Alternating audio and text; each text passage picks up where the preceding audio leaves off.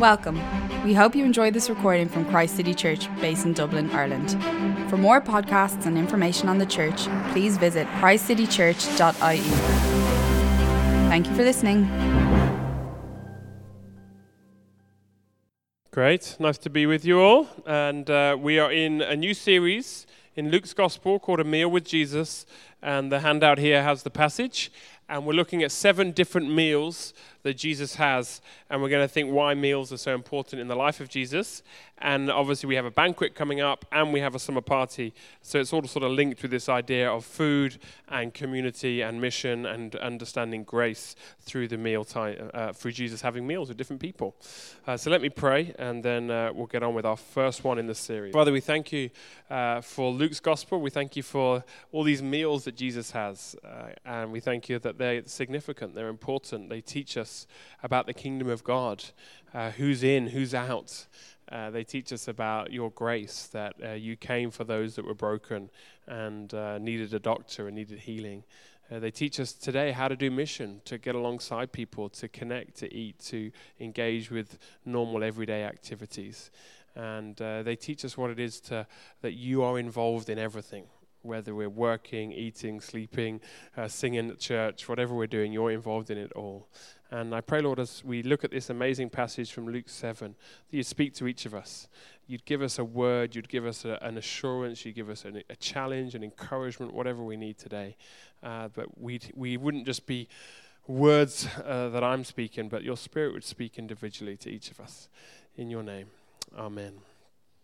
I wonder if you've ever had one of those moments where your emotions took over and got the better of you against all your wishes. So we see it all the time on the sports field, people's emotions getting the better of them. So it's the World Cup. I remember back, remember back to the 2006 World Cup, and uh, in that in the World Cup final, there was uh, probably the maybe the greatest uh, player of our sort of last 20 years, a guy called Zinedine Zidane. He's now Real Madrid manager. Has just won three uh, Champions Leagues with with Real Madrid as a manager. But he was the captain of the French team at the time, and he famously headbutted uh, the Italian player right towards the end of this World Cup final. And even though he has the most glittering career and the most one of the most skillful players that's ever graced the game of football, he will always be remembered for this moment. Apparently, the Italian player Materazzi supposedly said something about his mum. Can you believe it? And uh, it's a classic schoolboy put down you'd expect a professional footballer to be able to deal with, but in the heat of the moment, because of the enormity of the occasion, the World Cup final, he headbutted the guy and got sent off, and he'll be, it'll be an irretrievable mark on his career. But very often we have these moments where the emotions take over big occasions. Obviously, funerals are a classic example. For me, one of the days that my emotions took over was my wedding day. I was a sobbing mess. During the first song, as we were in church, I was blubbing uncontrollably like a baby. And don't even get me started on my speech. I cried four times.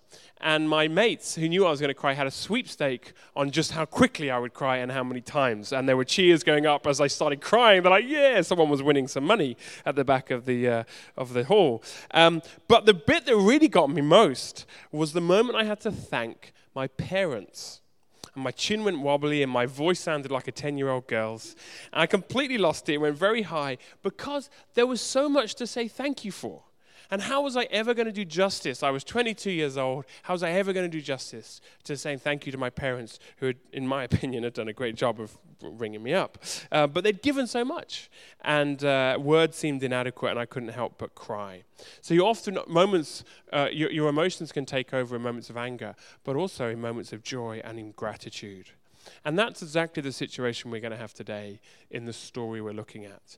But instead of a wedding hosted by my parents, it's a dinner party hosted by a Pharisee named Simon. And we're going to encounter one of the most beautiful stories in the Bible. Um, it's a story of a woman who's overwhelmed by love, the love that Jesus offers her. She's never experienced a love like it before. It's a love that comes, and uh, she experienced being completely forgiven and being set free by Jesus. And she has a very shady past, but it doesn't matter because of what Jesus has done. And she wants to come and say thank you. And when she says thank you, the emotions take over. Let's look at the story one step at a time. It's on your handout or on the screen. When one of the Pharisees invited Jesus to have dinner with him, he went to the Pharisee's house and reclined at the table. So, one of the local religious leaders has asked Jesus to come to a dinner party at his house. Now, it's important for us to know what, what would have been the etiquette of a dinner party in, 20, uh, in 2,000 years ago in the Middle East, if we're going to understand some of the subtleties of the story. If I invite you to my house for dinner, what do I do? Well, I take off your coat, I put it on the stand, I offer you a drink, I turn the TV off, I give you the Wi Fi code because you wouldn't be at home without my Wi Fi code. That's normal and polite in modern day etiquette. What would you expect if you were invited to a dinner party? Party 2,000 years ago in the Middle East? Well, you would have expected to be greeted with a kiss, have a servant wash your feet because of the sandals and the dusty Jerusalem roads. Then you'd have a, sort of olive oil poured on your head. It acted like soap and was used much in the same way as you might talk about freshening up today. But Jesus has given none of these, you'll notice, in that beginning of the story. He's not welcomed at all, but shown contempt. And it's deliberate and calculated insult. In their culture, no one would have missed it then none of these things were given him. You see, the religious leaders in Luke's gospel don't really like Jesus because he's not abiding by their rules and regulations. You know the famous adage, you can tell a person's character by the friends that they keep? Well, the religious leaders weren't very happy with the friends that Jesus kept. He was hanging around with the wrong types, the down and outs, including prostitutes. So far in Luke's gospel, Jesus has been suggesting that to be part of the in crowd with God is very different from how the Jewish religious leaders classed the in crowd. They didn't like who Jesus was saying was in God's kingdom. And they start the dinner party with this calculated and deliberate public insult. And the tension would have been unbearable. You know, one of those moments where someone says the wrong thing at the wrong time and you're not sure where to look? And this would have made matters worse. This is probably what the dinner table looked like that Jesus was eating at. So, where do you look when something awkward happens? Because you're all facing each other. You're in this circular shape. You've got a cushion under your, your left side, and you're eating with your right hand, your feet pointing away from the table. It's close, it's intimate. And so, everyone, I imagine, was feeling pretty awkward that Jesus didn't get any of the normal etiquette and the kiss and the olive oil and the, and the, and the, and the washing of feet. What, what to say, where to look. And then things get worse. A woman in that town who'd lived a sinful life learned that Jesus was eating at the Pharisee's house. So she came there with an alabaster jar of perfume. As she stood behind him at his feet weeping, she began to wet his feet with her tears. Then she wiped them with her hair, kissed them, and poured perfume on them. So in walks this woman. She's famous in town for all the wrong reasons. And the way Luke puts it, we assume, we presume that she was probably a prostitute notorious for her actions. No doubt everyone in the room was used to seeing her on the street corners. Society in those days, and even by the way that Luke writes it, a sinful woman would have treated her the same way we often treat pedophiles in our day named and shamed and ostracized and put over there as those that are sinful. Mother Teresa once said, I've come to realize more and more that the greatest disease, the greatest suffering is to be unwanted, unloved, uncared for, to be shunned by everyone, to just be a nobody. I imagine that's how this woman felt. She'd never been accepted. She's always been on the outside, mistreated, laughed at, frowned upon. She's the sinful one. She's been made to feel small and pathetic and dirty and evil. There was no hope for her, and she was certainly out of God's good books, according to the Jewish religious leaders. But she'd met this man, Jesus. And Jesus was a man who treated her differently from every other man she'd met. This man welcomed her. He didn't frown at her past. In fact, he didn't mention her past. He didn't look at the, he never let his eyes wander to the scars on her, on her arms or whatever the modern, the, the ancient equivalent would be. He was gentle. His eyes were loving. And he wanted, his eyes were loving not because he wanted to sleep with her, but because he wanted her to feel safe. He never nagged. He never coaxed. He never patronized. He never made sick jokes. And he never flattered her so he could use her for sex. No, he was kind, generous, welcome, gentle, respectful. And what is more, he told her that God had forgiven her, that God loved her, that God accepted her. No man had ever told her that before. And this man was going to be in town tonight, and she didn't care if he was going to be eating at the house of someone who rejected her, one of the Pharisees. because she was going to be there to say thank you to this man that she'd previously met, Jesus, who had changed her life. And she was going to bring a jar of perfume. Maybe the same jar that hung around her neck on the street corners that, made, made, that helped her make her money. The same jar that would have made her smell nice for man after man. But this time she was going to pour it, the whole jar, worth a year's worth of salary, would have lasted a years on the streets, on his hands and his head as a way of saying thank you. A way of thanking the one person that looked at her and loved her but didn't want to use or abuse her, but make her feel safe.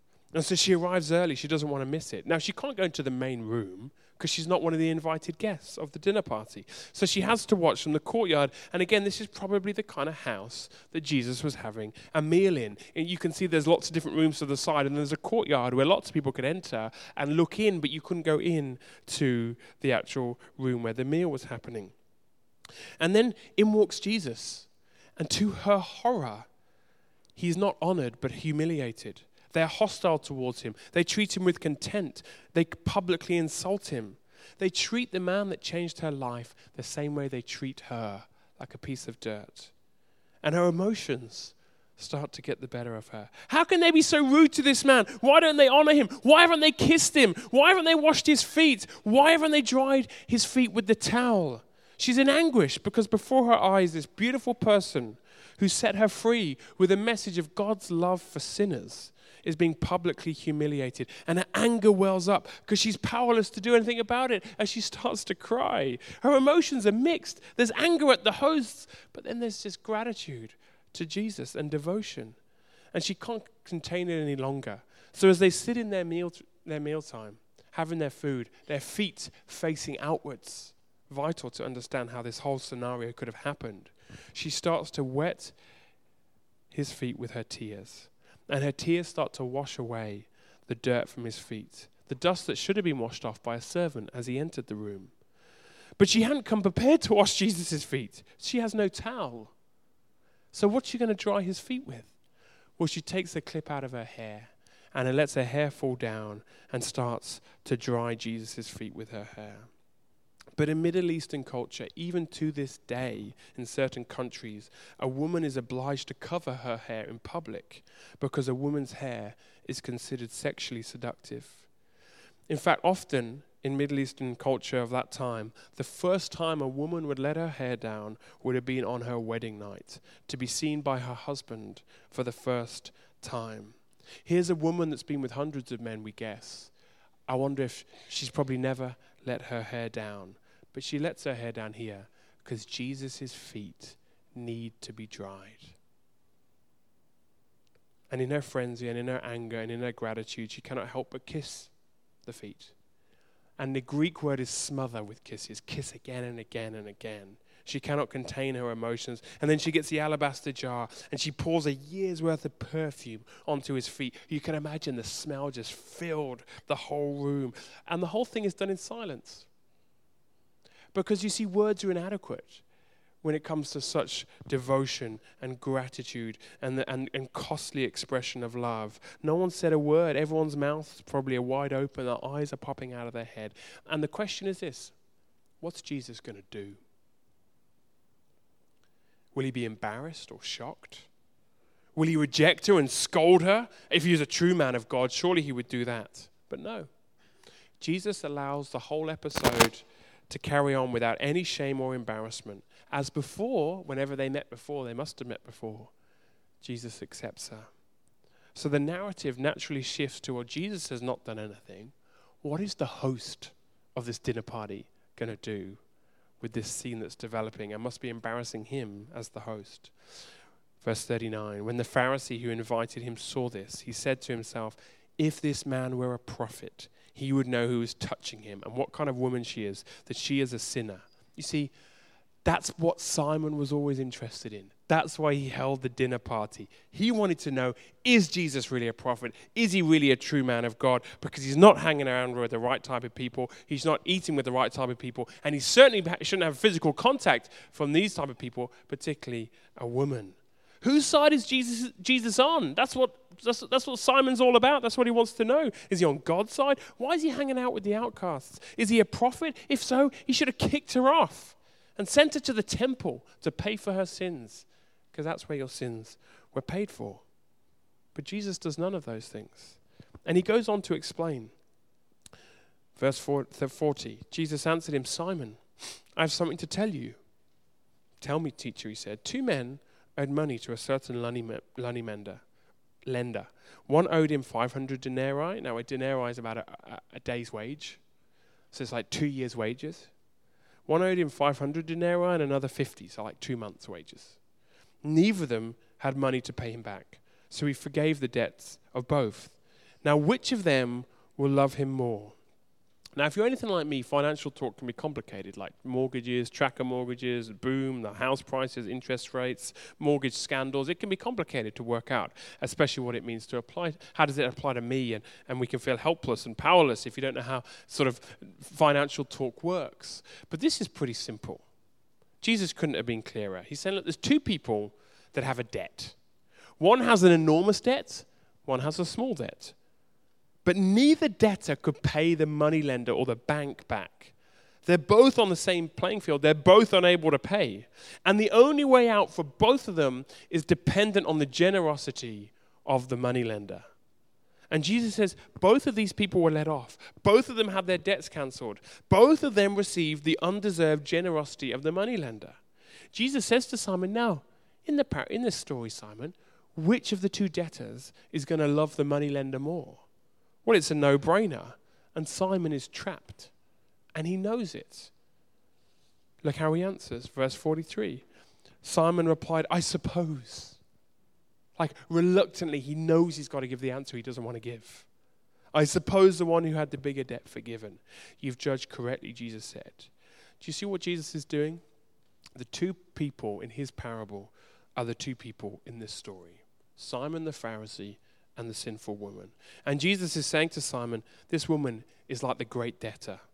This woman is the one who had the huge debt. Before God, she has done many sins. Before everyone, the whole town knows her sins. She's known as a sinful woman. She has done things she regrets deeply. She feels dirty. She, she feels the burden of shame. She knows the weight of guilt more than anyone else. And you know what? I've forgiven her. And I know, I've, I know, I know that she knows she's been forgiven because look at this extravagant act of love and thank and this thank you to me.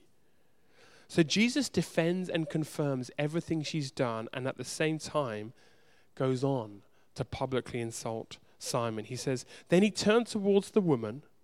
So he's looking at the woman, but he said to Simon, Do you see this woman? I came into your house, you did not give me any water for my feet but she wet my feet with her tears and wiped them with her hair. You did not give me a kiss, but this woman from the time I entered has not stopped kissing my feet. You did not put oil on my head, but she has poured perfume on my feet. He defends everything the woman has done and insults Simon for his hospitality. And by doing so, he deflects the attention off the woman and onto himself. In short, once again, he protects the woman from the wrath of the Pharisees by bringing it onto himself. And you can imagine the woman going, He's going to get hurt for me, and he doesn't even know my name. But you see the point of the parable? In the world's eyes, you think the woman's sin is greater than Simon's sin, which is less. But in my eyes, Jesus says, You're both debtors, and neither of you can pay. But Jesus is saying to Simon, I'm willing to cancel your debt too. I'm willing to forgive you too if you will let me.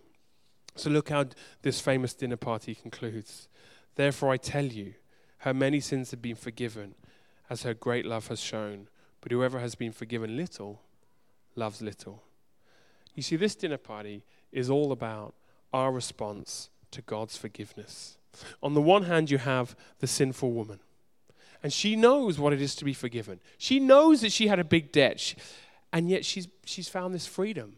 She's found a joy. She has no need to cover up. She can enter the lion's den of the Pharisee's house, and she's a sinful woman. She can enter it with freedom and confidence because she's been forgiven by Jesus. She is known by Jesus in all her mess, and she is loved by Jesus. Have you ever met someone like that who has this kind of freedom, this kind of abandon? They're not covering up, there's no mask, there's no pretense.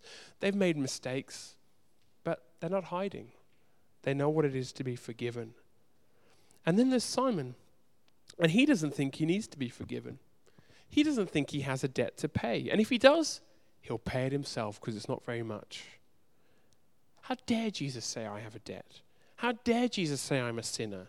How dare Jesus say, I, I need forgiveness? I'm kind, I'm considerate, I'm generous. I'm the generous host of this dinner party. Or is he? Because as you read the story, he comes across as judgmental, rude, angry. He doesn't have the same peace, joy, and freedom this woman has, even though he's totally respectable and hasn't done anything wrong externally. It's as if he needs to cover up and keep up appearances. So, look, there's two people in the story. Look at them. One of them is male, the other's female. One of them is educated, the other is probably not educated. One of them is a homeowner, the other one's poor. One of them's respectable, the other one's ostracized. One of them is religious, they keep all the rules. One of them is irreligious, she's broken all the rules. One of them's moral, one of them's immoral. One of them's righteous, one of them's sinful in their own language. But that's the outside. When you look at the heart, which Jesus sees, one of them's proud and one of them's humble. One of them's judgmental, one of them's loving, one of them's cynical, one of them's generous. One of them knows the debt they owe, one of them doesn't think they owe a debt. One of them's trying to justify themselves through the wor- their works, the other one's been forgiven. One of them's resisting Jesus' love, the other one's experiencing it.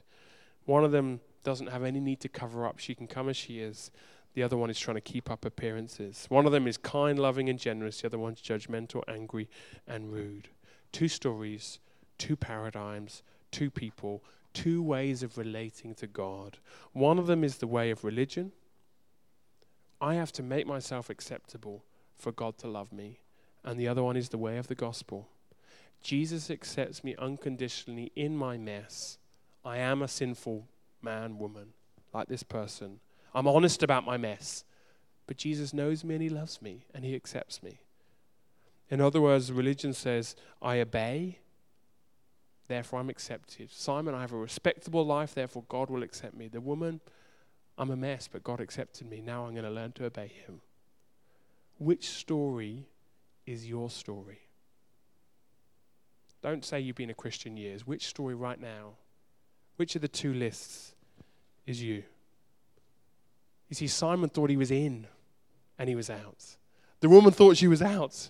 She found she was in. Which story is your story? Are you operating according to religion or the good news of what Jesus has done? You see, Jesus wants all our stories to be the sinful woman's stories. We need to admit our sin, not hide from it. But we need to know our freedom and abandon that comes as we know He's forgiven us. We can stop wearing masks. We can be honest. We can be honest about our failures, our fears, our insecurities, our doubts. It's okay. Jesus knows and He loves. So I can be free, not to pretend. Have you got this kind of freedom in your life? Can you tell people your real mess ups? Have you got friends that you confide in and say, you know, I've had a shocker here, but I can talk about it because I don't have a need to cover up? I know I'm forgiven in God. Some of you come from lousy backgrounds, lousy parents. You were never affirmed like this. You were never loved like this. You were never accepted like this. Jesus, you know, Father's Day, you didn't have a good father. Jesus says, Come, let me, let me set you free from all that emotional baggage because you feel like you were let down by parents. As you, you can know and abandon, this woman's life was a train wreck, but she encountered my affirmation. She was okay then. Let all that bitterness, all that hurt, all that frustration be gone as you know Jesus and his love. Some of you are sat here today going, Well, yeah, that's fine, but God could never forgive me. There's things I've done, there's things I've said, there's things I've thought. I'm too bad. I, should I should be better as well. And no. Well, this story shows you you're wrong. No one's too bad. In fact, the whole entry criteria to the kingdom of God is to realize, yeah, I am bad, but I'm loved. I'm a sinful man, I'm a sinful woman, and I'm loved. He really does love you. Some of you are here today and you're a Christian, but you look and you act and you sound like Simon the Pharisee. And I know it in my own heart. I don't say this in judgment on you. But we can be judgmental. We can feel we have to cover up and keep up appearances and look all impressive and make sure we're saying the right things.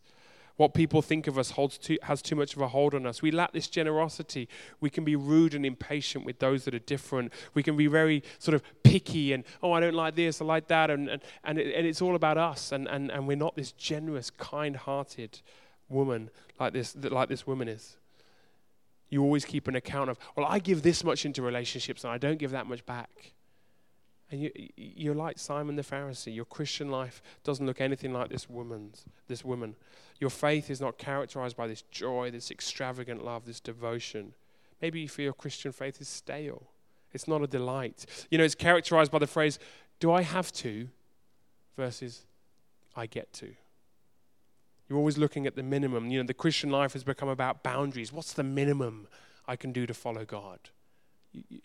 It's a Pharisee language. The Christian, the, the Christian language is the woman. How do I give away a whole year's worth of salary just to bless this guy who has changed my life? And do you know why you end up like Simon and not the woman? But what's the point of the story? What's the punchline? What's Jesus getting at? Is whether you know what it cost Jesus to forgive you. Is whether you know you had a debt. You see, a Pharisee doesn't think he has a debt, really. The woman knows she has a big debt. That's the point of the story. You need to be captivated again by the cost of Jesus' love. You see, this whole episode is actually a picture of what is going to happen at the end of Luke's gospel when Jesus is going to protect people by taking all the anger into himself. Look at the story closely. First of all, the people are angry at the woman, and then the anger deflects onto Jesus, and they become offended at him. Jesus picks up the flack for this woman. Jesus takes the attention off the woman and puts it on himself. In other words, Jesus is willing to get hurt, to be publicly humiliated. He's willing to be laughed at, scorned, spat upon, jeered, beaten, whipped, and nailed to a cross in order to bring people like this sinful woman and Simon the Pharisee into God's family. He says, I'm going to pay the debt. Whatever the world says about your debt, you're all in debt. None of you can pay it off the debt of sin. I'm going to be rejected so you can be accepted. I'm going to be humiliated so you might never know shame again. The reason the woman weeps is she understands the costly love of Jesus. She knows her debt has been paid. Religion says, whatever debt I had, it was small and I can pay it off. I'm quite good as a Christian. The gospel says, I'm an enormous debtor. I'm spiritually bankrupt. I have nothing to, I have nothing to offer God. Everything I have is but dirty rags, but I'm accepted by grace. Religion says I'm quite a good person. I don't have to be that grateful. I don't need saving. The gospel says I'm a wretched. I'm a wretched person saved by grace, and I'm so grateful for what Jesus has done. So, the question today this meal is about two stories, two paradigms, two ways of relating to Jesus, two lives that flow out of understanding the gospel. That you have been forgiven a great debt that you couldn't pay back? Which paradigm are you operating out of? You can be a Christian for years and go, huh, I always operated out of the I obey, therefore I accept, I'm accepted, rather than I'm accepted, therefore I obey. As we sing this last song, as we think about the cross again, as we sing, let God melt your heart, and you go, ah, Lord, I remember the debt that I owe and what it took for you to forgive me. Look how this story ends. Then Jesus said to her, Your sins are forgiven. The other guests began to say amongst themselves, Who is this that even forgives sins? Jesus said to the woman, Your faith has saved you. Go in peace. So let's sing. Let's respond in faith. And then let's go in peace because we know we've been forgiven. If you have never experienced God's forgiveness, I want to urge you today to realize, you know, I'm, I am a sinner. I've messed up. I've fallen short of God's glory. I'm deserving of His judgment, but I can be forgiven as I respond to Christ. And you can do that today. So let's stand. We're going to sing. Corey's going to come back. And we're going to spend a bit of time thinking about the forgiveness of God that sets us free. Let me pray as you uh, stand. Father, we thank you for this amazing story. Thank you, Jesus, for your gracious invitation to all of us Lord, if we're here today and we're taking offense at the idea that we're a debtor, Lord, just soften us again that we, we all need your forgiveness. If we're here today and we are thinking, I had a lousy background, I didn't have this kind of affirmation, I don't have this confidence in my life because my parents were lousy. My dad was lousy. Lord, may we know what it is to have you as our Father through Christ. This level of affirmation and encouragement, acceptance. You know, in the, uh, in the previous worship time, uh, Corey's daughter came up to him just to offer him a picture, I think it was, and just had no sense of this isn't the right thing to do. There's an unabandoned, there's, a, there's just a fearlessness. We should just go to our Father and say, Look, this is, this is me. Can I come and speak to you now? And I, just encourage you to do that. Be yourself, be honest. If you know that your Christian life is all about the minimum and the boundaries and duty and do I have to, ask God now just to melt you again, melt the heart in you, that you might see what Jesus has done. If there's something you've done recently or historically that you feel has put you beyond grace, let this story remind you that nothing can. If you've never accepted Jesus and known that forgiveness for your sin, think about whether you want to. Are you going to be like Simon standing far off? Or are you going to be like the woman who enters in? So, Lord, we thank you for this story. We pray that uh, we'd taste the sweetness of your forgiveness in our lives. We thank you at the beginning of the service, Leanne read from that famous psalm where David had really messed up, but he knew the sweetness of your forgiveness.